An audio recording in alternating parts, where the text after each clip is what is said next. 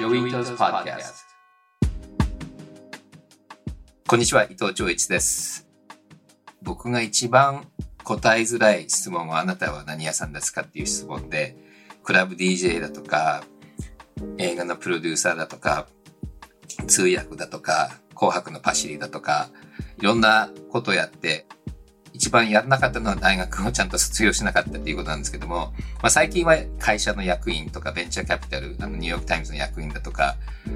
ソニーの役員とかもやって、メディアラボっていう MIT の研究所の所長をやって、MIT で Professor of Practice やったり、ハーバード法学部でも、あの、 visiting professor で教えたり、まあ、学術系のことをこの10年間結構やってきたんですけども、7月に日本のデジタル庁を助けてくれないかって言われて日本に戻ってきたら、まあいろいろあって、今度構想委員会っていう委員をやってるんですけども、まあちょっと時間があるので、研究所を立ち上げたり、ポッドキャストをやったり、もう10年離れてたので、まあ日本が今何が面白くて、まあどういうふうに日本が変わっていくのか、それに対して私がどういう貢献ができるかっていうのを探り始めていくので、ポッドキャストを実験的に入れたいと思ってます。で、まあ基本的にはもう55になりましたので、自分がうんぬんかんぬんよりも、周りでどんな面白いことをやってる人たちがいて、そういう人たちを紹介して、プラットフォームになって、社会に対して役に立つことができるといいかなっていうのが、まあ、自分の希望です。そして、まあ、僕も本当に10年ぶりに日本に帰ってきて、そしてそういういろんな、今、どういう若い人たち、若い人たちだけじゃなくてもいいんですが、みんながどんなことをしていて、何を悩んで、これからどういうふうに変わっていくかっていうことを一生懸命考えていく中で、90年代からずっと仲良くやってたある人物がたまたまドイツから戻ってきて、この間ばったり出会ったんで、まあ、僕のこの冒険とこれからの活動に一緒に参加してもらいたいと思って今日呼びました。竹村光弘先生です。彼はメディア美学の先生で、もともと彼が日芸で美学を教えた時に僕は出会ったんですけれども、竹村先生は一言で言うと、世界で本当にマニアックなサブカルチャーを一番知っていて、そして哲学の本はものすごい読んでいて、アートも分かっていて、そしてクラブイベントとかもオーガナイズできていろんな人と知ってるけれども、実は知らない人もたくさんいるっていう不思議な人で、で、彼は結構そのマルチメディア時代のあの有名な人たちは彼の教え子がたくさんいて、情報とかアイディアにはジェネラスなんで、僕が最初にいろんなメディアで紹介してもらったり、いろんなミーティングに引っ張り込んでくれた人の一人は竹村先生でしたので、本当に私の師匠です。竹村です。よろしくお願いします。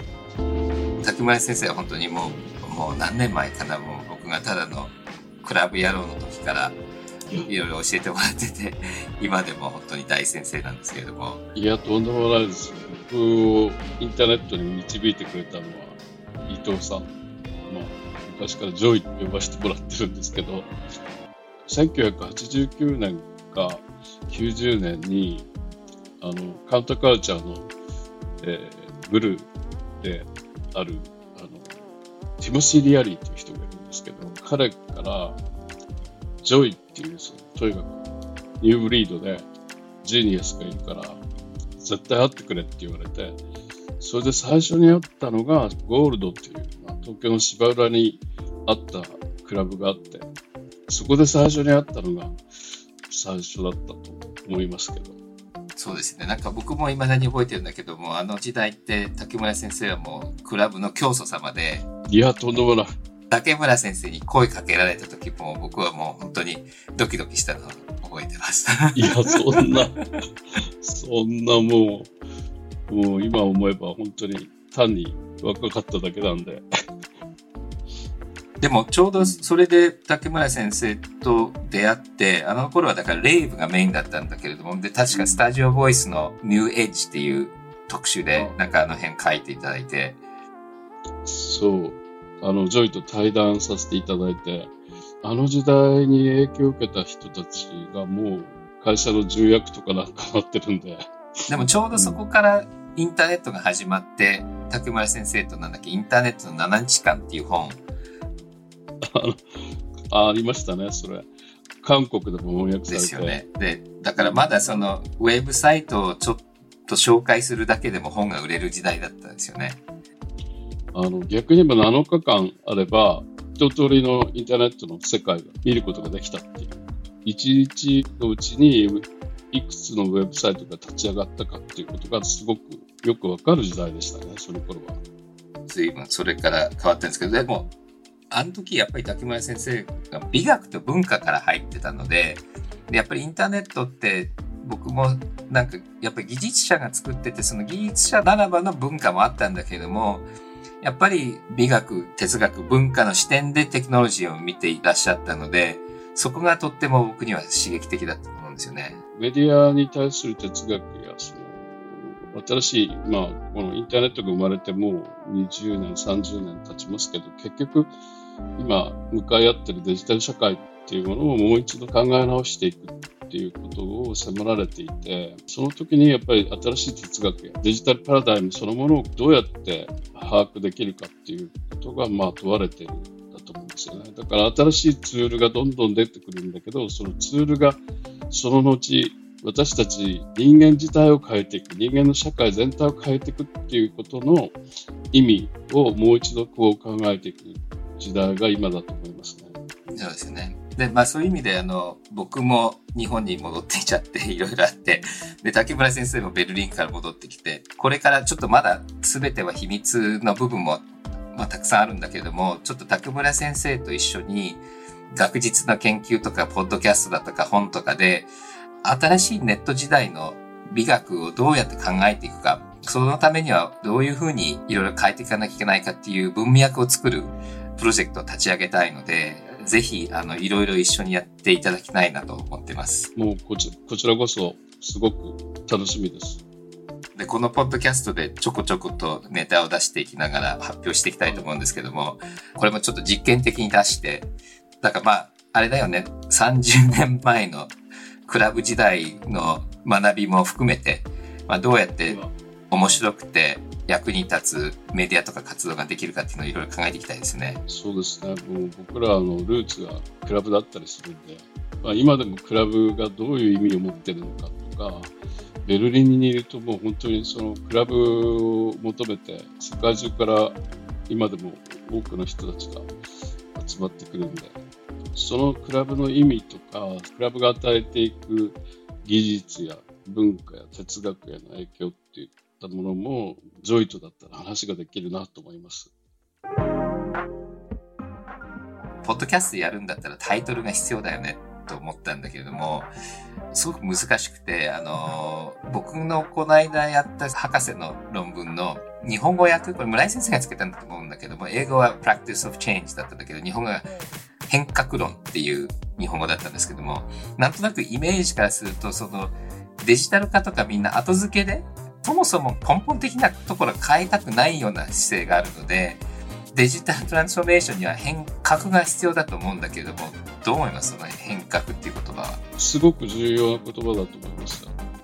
まあ、変化だけだと核が生まれない。核っていうのは、まあ、漢字で言うと川のこと言うんですね、動物の川。でこれをその舐めして、全く新しいものに作り変える。つまり刷新するっていうことなんですよね。だから、変化を生み出して、それを新しいそのモデルに、ゴールを実現するっていう、そこが非常に重要なポイントだと思うんですよ。だから DX、DX とか言ってるけど、結局、どこにあのそのゴールがあるんだ、何を変えていくのかっていうことの議論が不足していると、かえって DX が、まあ、いろんな問題をあの生み出すことにもなりかねないと。とても変革っていう、まあ、僕はこれをなんか日本語読みで変革っていう、あの、言葉がいいかなとは思っておりますし、その、何かこう、変化を生み出して、それを刷新していく、あの、ベクトルが今日本にはどうしても必要なんじゃないかなと思いました。僕のその論文で一生懸命書いてまだ結論が出なかったの。は、やっぱりぶち壊すだけじゃなくて、その後立て直さなきゃいけなくて、だから僕もアラブスプリングとかには随分参加して期待はしたんだけども、ぶち壊したけど次が来なかったんで、だからやっぱり変革をする文化もそうだけども変革された後にちゃんとこう安らぎとゆとりとハピネスがあるこう刺激刺激した未来が見えなきゃいけなくてそこまだ日本に戻ってきて間もないんだけどなんかみんなあまり未来に対する期待とかワクワクもないのでその変革っていうとなんとなく革命っていうとこだけに焦点がいくかもしれないけどそれだけじゃないと思うんだよねその考え方が変わったことによって未来のハピネスはどこにあるかっていうのもすごく重要だと思うんですよね。変革によって繁栄をどうやってあの手に入れるかっていう。で、そこが繋がってないんですよね、今ね。なんか壊す破壊的なイノベーションとか、当然、そのいろんな古いレガシーが食われていくのは必然的にそうなっていく部分もあるし、意識的に変化を生み出していくっていうことが必要なんだけど、それがやっぱり僕らの繁栄につながっていくっていうか、日本で繁栄っていうとなんか非常にこうそんなことがまだこれから先あるのかっていうふうに言われそうだけど、やっぱりどこかでそういうゴールとかウェルネスっていうものをこう考えていかないと、人々の心はどんどんどんどんこうすさんでいってしまうし、で、で、そこで僕もちょっと、例えばハピネスのこと考えると、例えばその環境問題だと消費は少なくしてほしいっていうとみんな苦しみを思うんだけど、でも例えばグレータ・サーバーグはもう買い物やめようとか言ってて、そうすると普通のあの産業革命の人たちはそんなのできないとか思うけど、その買い物しない人のハピネスってまた美学としてあるかもしれないし、例えばその発展がないのにハッピーになれるわけがないと思ってるけども、伊勢神宮なんて発展しないで、もう何百年も建て直してるのに、全然その人たちはハッピーだと思ってるし、実はもともとの原住民でも発展もなくてハッピーな人がいるのでだから、やっぱり今、苦しまなきゃいけないと生き残れないっていう、こうなんか暗いストーリーがあるんだけれども、やっぱりそのどこでハピネスを感じるかによって変わると思うんで、という意味で言うと環境問題もデジタルもそうなんだけど、その哲学が変わると、自然に良くなるものが、今哲学変えないと苦しみが出るっていうイマジネーションがない。まあ全部は答えでないかもしれないけど、なんかヒントが出てくるといいなと思ってるんですよね。またタイトルの話なんですけど、何がいいと思います？変革への道とか変革へのヒント。なんか、ど、どういう tagline がいいと思います？ Joi Ito's Podcastで、その、それは重要ですね。あの、サブタイトルはやっぱり、まあな、なんだろう。変革への道でもいいし、あのー、まあな、なんか、うん、変革論っていうのもちょっとあれだけど、まあ一つのこう道筋を毎回毎回なんか、ちょいが見つけていくっていうことが、聞いてる人たちにとっても興味深いと思います。実はこれからまだ発表してないんですけども、とある大学でセンターを作ろうとしているので、まあ、そこに竹村先生も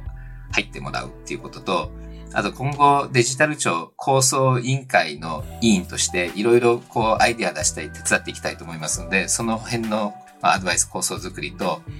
そしてやっぱりクリエイティブコモンズの代表もずっとやっていて、クリエイティブコモンズとかオープンソースとかはまだまだやることがたくさんあるんで、それの、考え方とか進め方も一緒にやっていきたいと思いますし、この今聞いていただいているポッドキャストをこのパイロットからレギュラーにしたいと思いますので、ぜひ、 Joi Ito's Podcast 変革への道、皆さん聞いてください。よろしくお願いします。 Joi Ito's Podcast変革への道。デジタルガレージは危険な海に最初に飛び込むファーストペンギンスピリットを創業以来大事にし続けています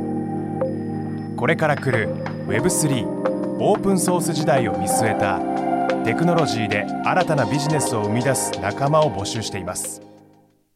番組詳細欄にあるリンクよりぜひご覧ください Web3 is here. Join us. Join the first penguins. New Context Designer, Digital Garage.